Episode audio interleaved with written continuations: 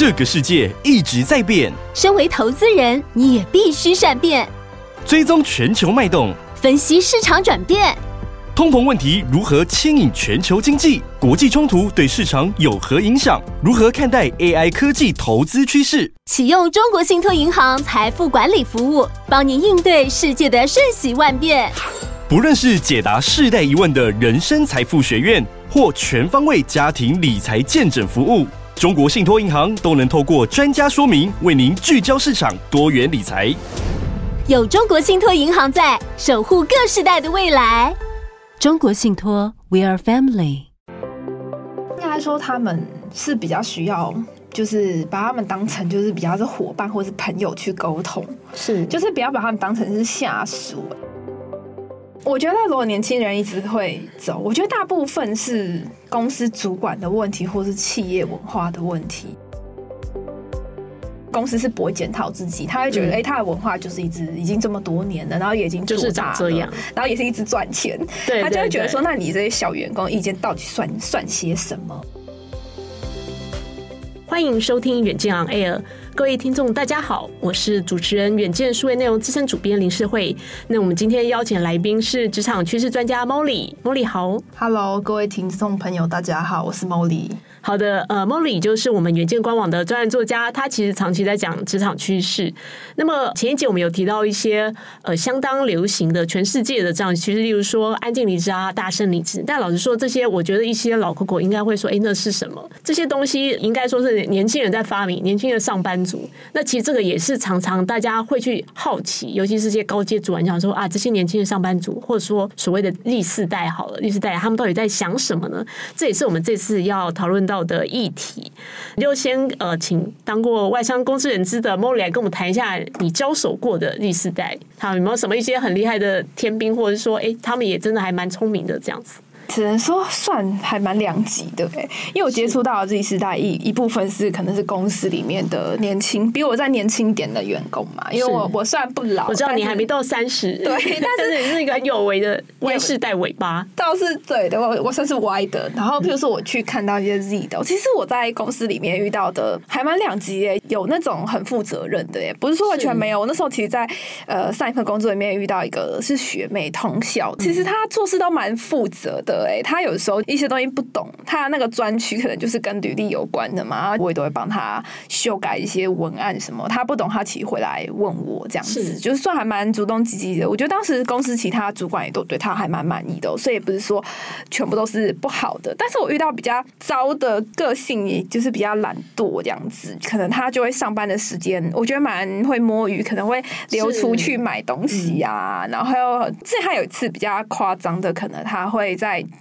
居家办公的时候啊，然后早上完全没有起来工作啊，然后我就把他的工作算是做做完了这样子，因为那时候他的那部分告诉大家一些散稿的东西，然后他那时候其实就因为他睡过头，所以他就是完全没有起来做，然后可能就已经十一点了，就也联系不太到他，然后后来大家只好把他的东西分掉，他同时也会对他这样的一些行为举止有一些抱怨啊，对，这个算是最糟的，但还有一个终结点，就我就算第四代三宝第一宝就是。就是连那个时间的规矩都不懂，就是刚该上班都不不上班。对啊，就是会直接就是时间到没有上班之类的，就蒸发了。真的，那这个事情是蛮可怕。尤其像我们这种呃，需要记者需要交稿，如果他完全消失，找不到人，不知道稿件在哪里，这个完全是不可能录用。我觉得那是非常头痛，就是需要人家催稿什么之类的。我觉得需要催稿还 OK。你刚才莫提到是说他会找不到人啊？对，真的找不到人，因为他说哎，对不起哦，我今天做，因为有什么什么理由，比如说生病或什么，或者是说。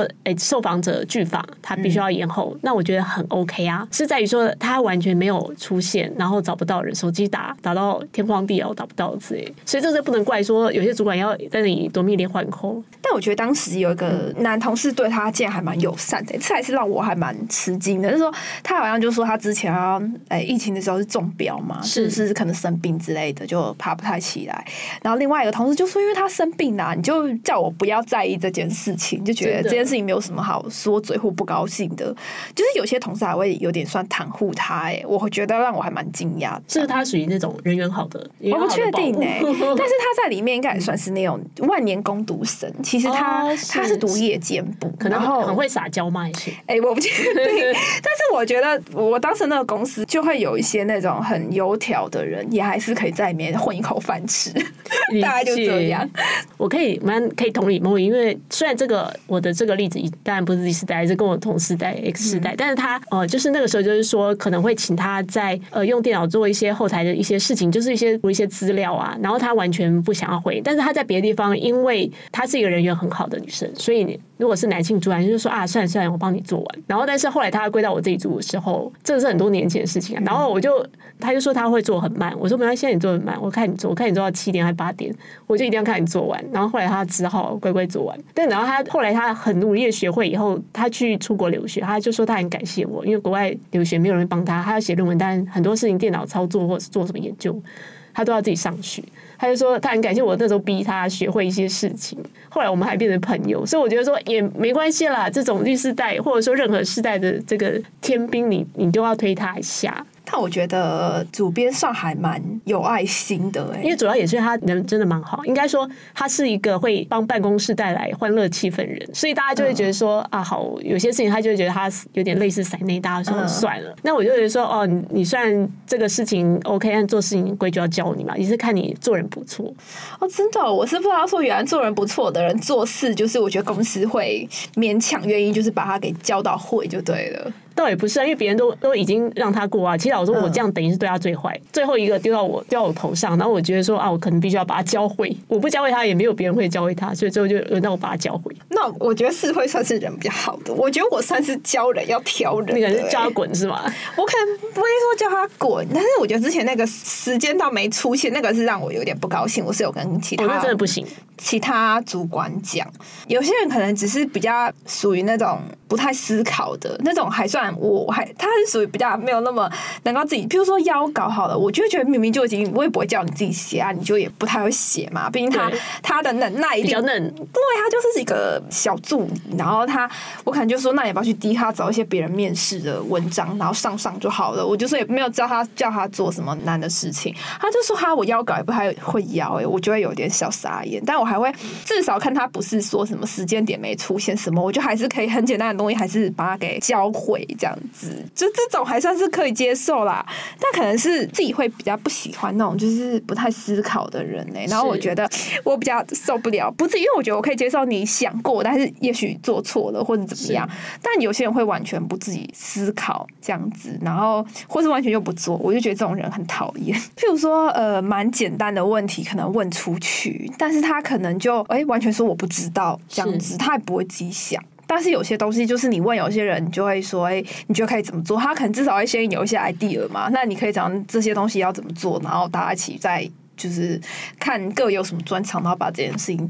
做更好。就譬如说，我觉得同样都是邀稿，他一说他完全不知道怎么邀。但是难道你不能看我以前那些记录吗？就是公司是、哦，但有人很不会，有人很不会看记录，你知道吗？有人一定要你口头跟他讲一次。就是有这种人，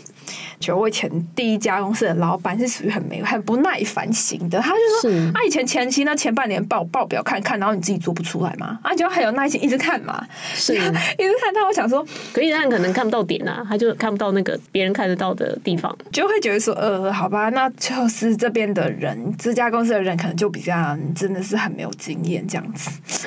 就很多东西需要别人手把手的教。”但可能还算年轻，还算是比较有同理心。嗯、就有一些更资深的主管，他其实很没有耐心，别人问他很简单的问题。是我其实有一阵子刚开始做主管也是这样，但是我后来比较有同理心了，因为我那时候就是说我有几年是待在这个亲子部门，了解亲子的社群，然后会讨论到很多教小孩的方式，才知道说哦，原来人有分两种学习者，一种是视觉型，一种是听觉型。嗯、视觉型的人就是像像我就是视觉型，就是我我喜欢自己看书，我甚至。我老实说，我以前在学校上课，有时候也不太专心听讲，但是我自己会把书看完。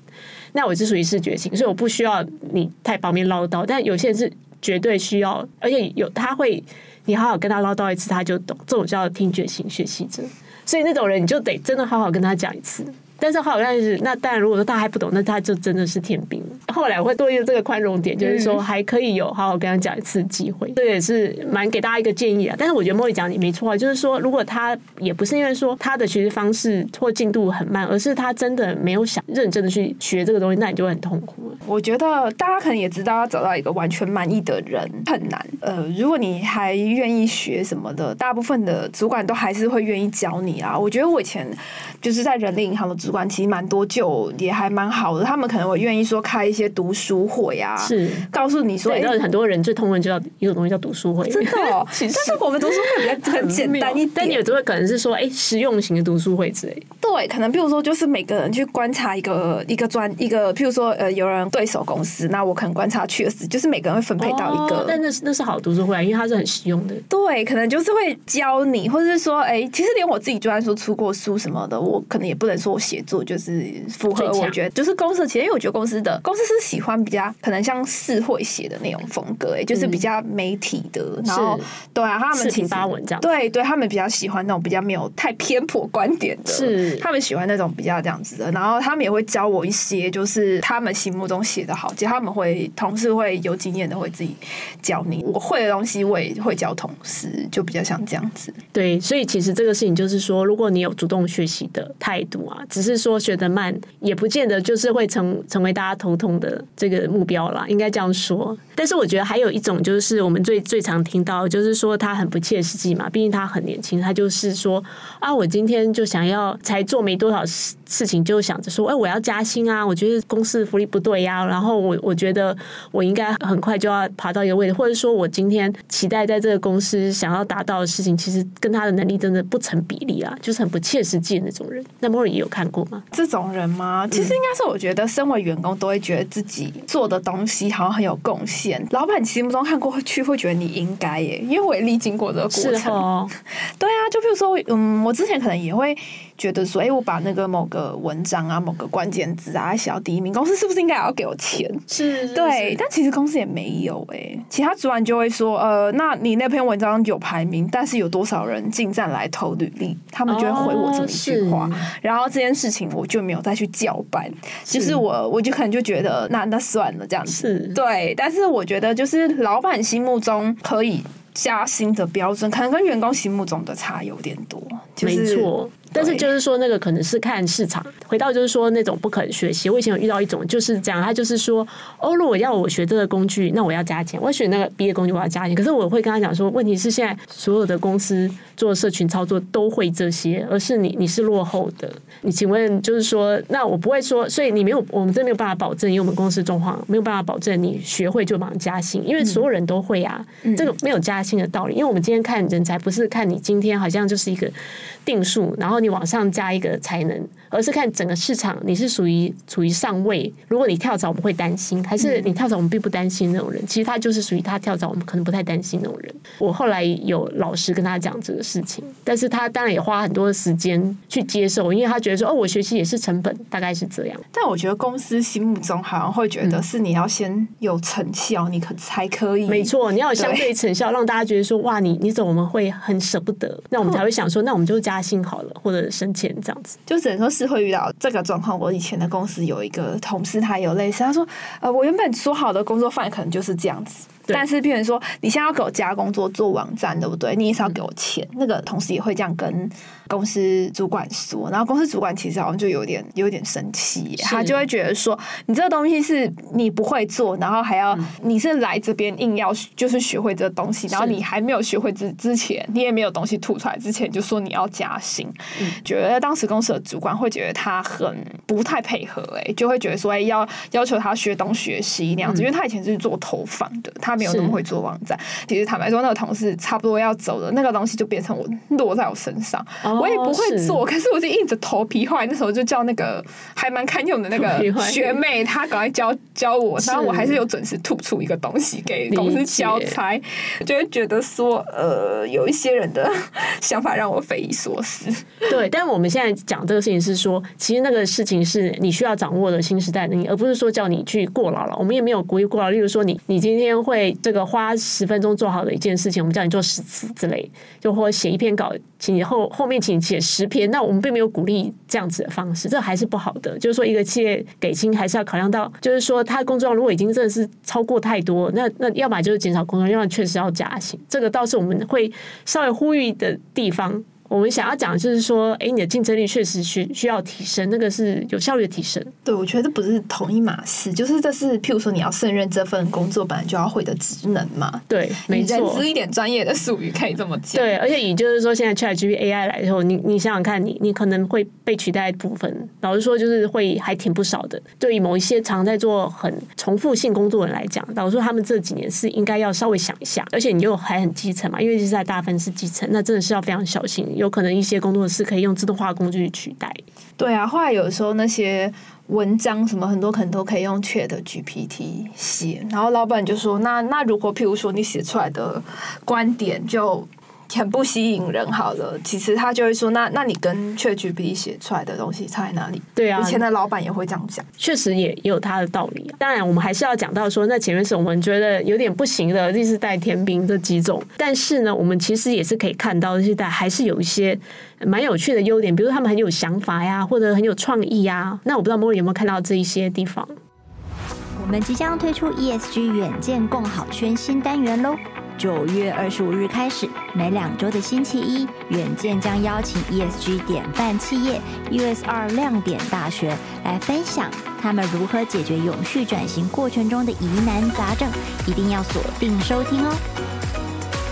我觉得他们，譬如说，我有的时候我以前会跟一些学校可能合作嘛，嗯，他们学生社团里面，其实他们都蛮会做一些像是社群经营啊，是，其实他们在譬如说呃行销这一块的话，我觉得可以看到他们其实做的都还蛮不错的，哦，因为很有想法，对不对？对，譬如说他们也会就是譬如说做一些学长姐的专访啊，有的时候譬如说我在公司里面做，也会参考一些他们哎、欸、我觉得还不错的做法，当然我觉得也是有的这样子，OK，所以其实老实说，蛮多企业还是希望招募 Z 世代，因为现在他会很有很多的点子。比如说，我们其实远见也是希望，因为我们要维持我们的社群，不要全部都是往高龄化发展。当你要经营年轻的社群，你就需要年轻的员工，其实这是很自然。那么，我们其实还是得想办法去招募一些 Z 世代的员工啊。那这样子的话，是不是不知道猫有没有看到说，哎，会不会说台湾有一些企业，其实他某一些地方可能会把他这些年轻人吓跑，或者说他听到外面那些名声，他就不进来。这个倒是，我觉得我前东家名声也没有说超好。哦、那我们就公布你前东家是谁？对对，就是很多一些老牌或是比较传统的企业哦。因为其实我第一家公司的一些关系企业是，就是有跟一些大集团合作，那他们的氛围是比较那种军事化管理啊。哦、其实现在台湾有蛮多，其实比较。知名的大公司，它流动率很高，然后是因为他们里面的，我觉得公司的氛围比较没有那么对新人蛮不友善，就是比如说做错事情会把你骂到全办公室听到，骂臭头，那真的蛮糟的。可是我的第一份工作，老板是从那那一种公司来的哦，是哦，就是他变成说他觉得我做错一件小事什么的，他会把我办公室骂成狗哎，啊，那那也蛮凶狠的。对，那我觉得其实。当时同事都很惊讶，我可以撑那么久，可以撑住，对不对？对啊，非常神奇的。但是我觉得那时候可能是因为我觉得我算是白纸进去的想法，会觉得说，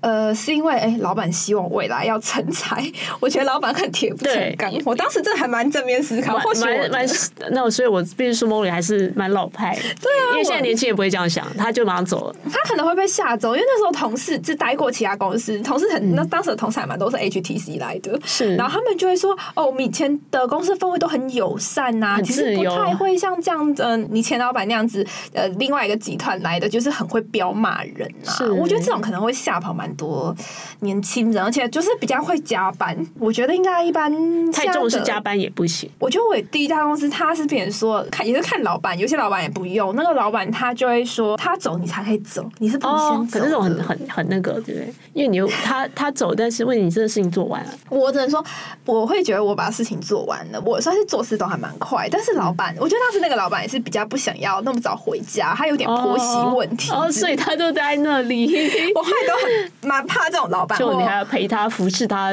度过这个婆媳的问题。对啊，然后我会多多是这种比较老派的啊，很喜欢加班的，啊，或是文化很传统的啊，或者是说呃。其实嗯，比较容易被扼杀创意的这些，可能都会比较容易不太能吸引到 Z 世代。Z 世代他们其实是比较想要在那种哎内部创业的啊，或者是鼓励创新的一些。我觉得氛围下，他们会觉得说：“哎，那要让我做做看啊。”那其实他们才会觉得说有找到成就感之类，不是说在公司拿出公司的一百年那一套，就觉得这套是最好的，你就是这样做。其实有些年轻人不能接受。其实是哎、欸，其实 Z 世代如果说一些高阶的主管跟他们没有到混很熟啊，一开始只会想说：“哇，你好会变哦。”然后跟你讲什么，然后你都没有真的在听，然后你还给我直接顶嘴，你知道吗？就是那种感觉到在教一群。很顽固的青少年，但他不了解是，其实是他自己也很顽固，就是他不了解中间的沟通的艺术啦。那我不知道说，Molly 有没有说之前有跟一些年轻的助理呀、啊、沟通的比较好的经验，你可以传承一下，怎么样跟这些很会变，然后很有想法的人，第是在员工沟通？应该说他们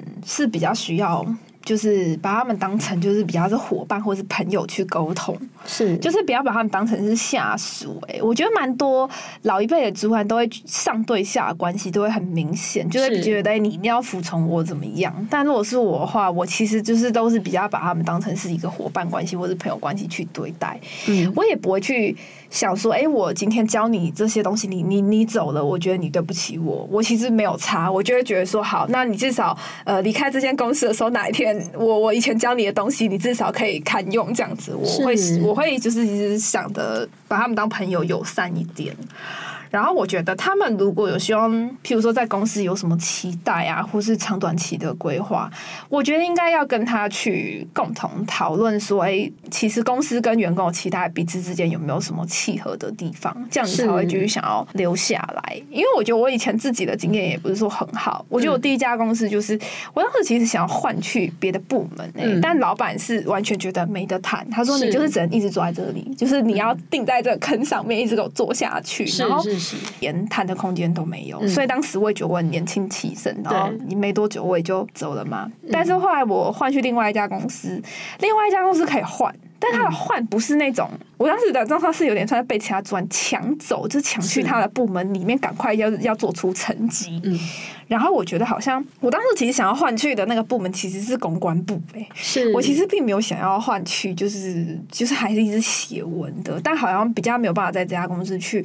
多谈什么发挥，嗯，就比较困难。对，所以后来我整体上话，嗯，可能有时候公司的一些气氛啊，我觉得可能又不是那么利于，我觉得年轻年轻员工一直留着。是，所以有些公司真的就会年轻的人就会一直走啊。可能公司本身也会需要稍微检讨一下。我真的比较坏，是就是可是我觉得也没错，也也是需要检讨，因为现在也是大家看到，如果走的都是年轻人，就会想说，哎，是不是有别的问题存在吗？我觉得。年轻人一直会走，我觉得大部分是公司主管的问题，或是企业文化的问题。嗯，就是蛮中肯的会说出这些事情，但我相信公司是不会检讨自己，他会觉得，哎、嗯，他的文化就是一直已经这么多年了，然后也已经做大了，然后也是一直赚钱，他就会觉得说，那你这些小员工意见到底算算些什么？但很多的时候，我觉得。呃，公司如果至少，比如说你你提出什么样的意见，哎，公司至少有听进去，也看看说能不能有一些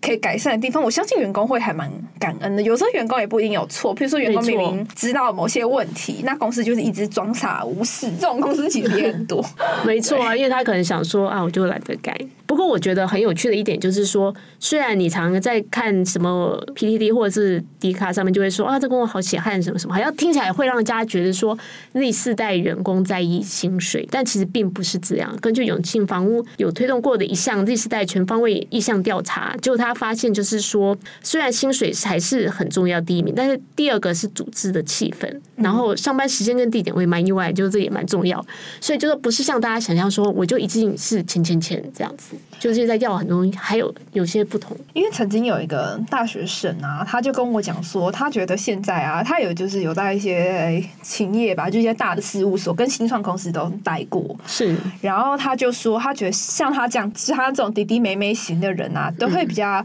希望说，哎、欸，公司的气氛可能可以活泼一点啊，或者说可能工作的地点啊，也不用说每天进公司之类，还蛮多人会想要远端的。哦、所谓讲的地点是像这样子，因为他们历经了疫情，其实很多时间不用进去，他们就会发现说，哦，那是不是就已经习惯这样，好像也不用一直进公司了，也是可以做事。他们就会还蛮在意，就是所以那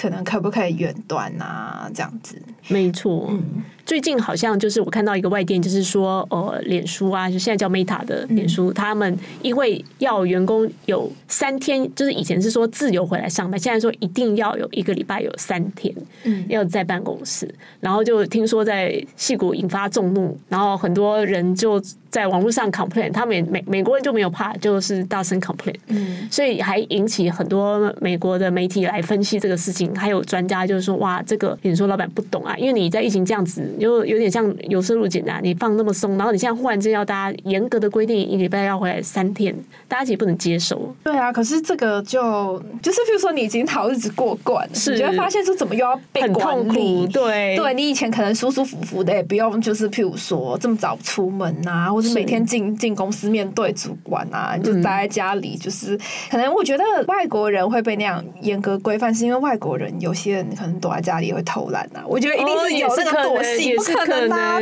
台湾人一定也会，就是我觉得只是谁都会，就是对啊，就比如说你可能会自己稍微调配一下时间，偶尔弄一下自己的东西嘛，或者做一下家事或之类的，是是没错。对，你就会觉得说，你这样自己调配时间做完，然后你现在变成说你那个时间点就要进去啊。有些人就会觉得说，那美国人可能，譬如说他进公司，有些人是很远要开车的，他就会觉得他花很多时间在通勤啊，很浪费时间。上班时间和地点这这方面给不给弹性啊？我觉得是要看这个人。就是能不能时间内做完呢？不然其实我是觉得也没差，有没有进办公室？我是觉得，我也觉得是看情况，或者看工作性质。我倒是有印象，就是说微软有一个像这样，她是嘉惠女性啦，因为很多女性她是妈妈员工，那你知道，就是就是有可能要去接小孩，所以他们会开放，例如说四点到五点啊，你可以去接小孩，然后回来再继续工作，或者说你在家里工作，特别开放给这种做母亲的员工。嗯，那这个其实你就会让微软的女性员工比较开心啊，那你可能会招。募到更好的女性人才嘛？这个倒是一个不同的思维。原来我不知道现在有这种就是接小孩的时间，就是先先给员工弹性。对，但是我也听过有主管就是知道，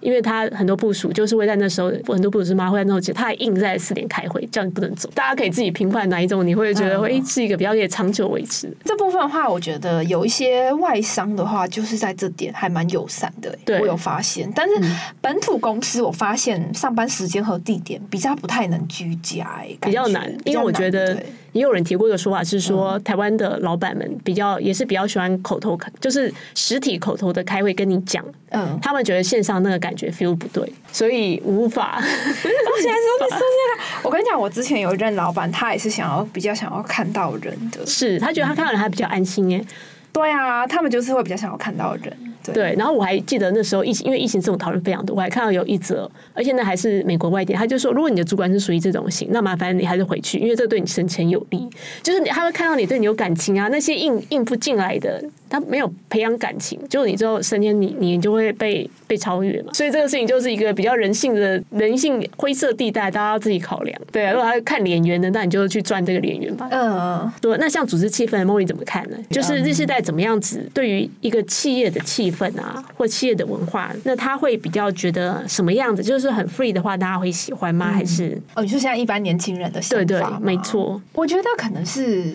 整体上不要让年轻员工觉得很守旧，或者是说明明就在就是做错的事情，还在那边一直坚持这样。对，就是比如说你要照着一只旧的文化，我觉得一直游，然后。嗯现在很多年轻人也很聪明，会发现你这你们这些主管好像也是脑袋怪怪的啊。是，像我有一些没有一些那种大学生啊，他可能就会跟我这样讲，嗯、对，他就会发现那这家公司好像有点不对劲。是，是，对啊，他们其实都会比较想要在那种，就是他们应该会比较想准时上下班。是，我觉得像是接触蛮多正大的，然后他们的到这一代也不太会想去事务所那种。哦，是，现在其实很多对于事务所是反感。对啊，对他们其实也不会想要去那种就是加班文化很严重的公司，他们其实比较在意自己的生活。那他们可能就是会想要花很多时间，呃，出去玩呐、啊，或者说旅游、对，对真的对、就是、看看世界。对他们其实根本就不会想要说，好像嗯，大部分的时间花在贡献给公司工作上这样子。他们很年轻就会比较有这种想法。要说积极一点的人，嗯、不是说没有，就相对的，我觉得比较少。我觉得主要是他想说，这种哦，我要为一个企业尽忠职守，这个观念应该这这个第四代已经很少了啦。我觉得他们他想要做好也是为自己，哎，对对，不会是为公司，所以可能公司反而就是给你开放给你发挥机会之类的。我觉得可能公司就是要可能有一些呃鼓励，就是这些年轻员工。提案啊，是哦，提案是个好方式，嗯、搞不好就是有一点内部创业的概念。对，就是譬如说，因为像之前我写文章的时候，发现一些像低卡啊什么的，嗯、他们还蛮特别的哦。他们其实就也不太会去管员工，所以你是不是要在里面哎，就是有自己的什么搞斜杠，还是说发展副业？他们其实不太管这些。对，但他们的员工好像在里面都做蛮开心。他们自己的一些 YouTube，他也是让员工在里面就是边边做边拍，就是他让员工就是上班就做他哎下班其实也喜欢的事情。是，然后就是就不会觉得说我是在上班。对他们可能上班就会有很多东西是可以提出来，或者就是上班的时候就是有一些想法就开始讨论，然后做，嗯、让他们可以跟在很前面。后来他们其实也都就是在社社群上面都蛮有影响力的。我也觉得迪卡在就台湾社群经营算是第一把手了。对，因为他在我大学的时候其实还没做起来。嗯、我大学的时候就有迪卡，但是后来我才发现说，哦，原来给员工一些空间啊，就是去发展很多创意，其实不是坏事，因为。从低卡发展的脉络来看，说我不知道，原来他们其实还蛮成功的，甚至他们的员工会对外说，还蛮自豪自己的公司其实很开放啊。然后他们可能去大学演讲的时候，都会说自己公司很好，希望别人加入。然后我身边就有超多弟弟妹妹哦，哎，他们的梦幻公司之一其实是低卡，哎，跟我讲，对对对。然后我就很惊讶，说原来是这样的公司比较吸引这些 Z 世代。对，没错，没错。有一次我还真的就是像讲。呃，D 卡就是一些红的社群，或者是瓜其他其实有一间公司，嗯、然后那个时候我我觉得也蛮意外，那时候就听到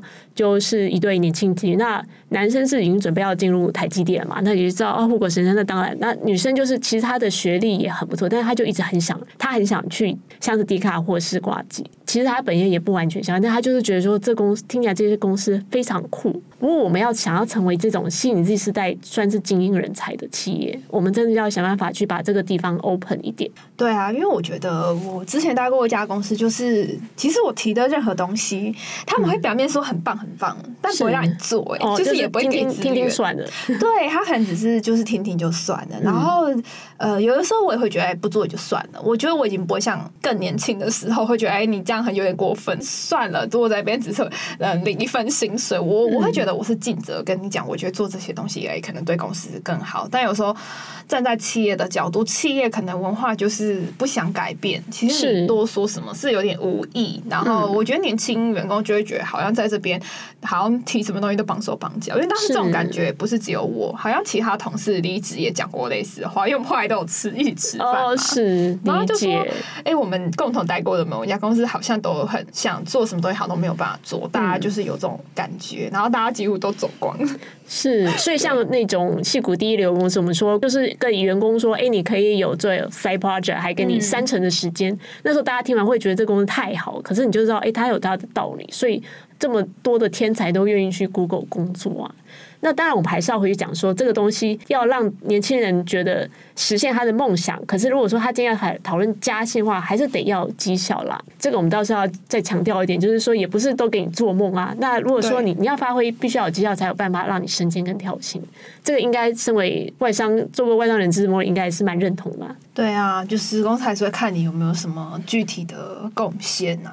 没错，这倒是还是得就是老老实实的去帮企业达成更多的贡献，那你在这间公司的升迁或者是各种管道才会更顺畅了。那当然，我觉得说其实从这边讲过来，我觉得现在很多的想法也没有跟前面几个世代差的那么远了。他们还是想要过得更好的人生啊，然后他们的工作也可能想要寻求更好的表现，只是方向出发也有点一点也不同了。对他们可能已经不买单，就是那种很很传统公司的一些做法，他们可能就会觉得说，哎，在很多地方应该要更有弹性一点啊，或者说可以有一些想法跟主管沟通啊。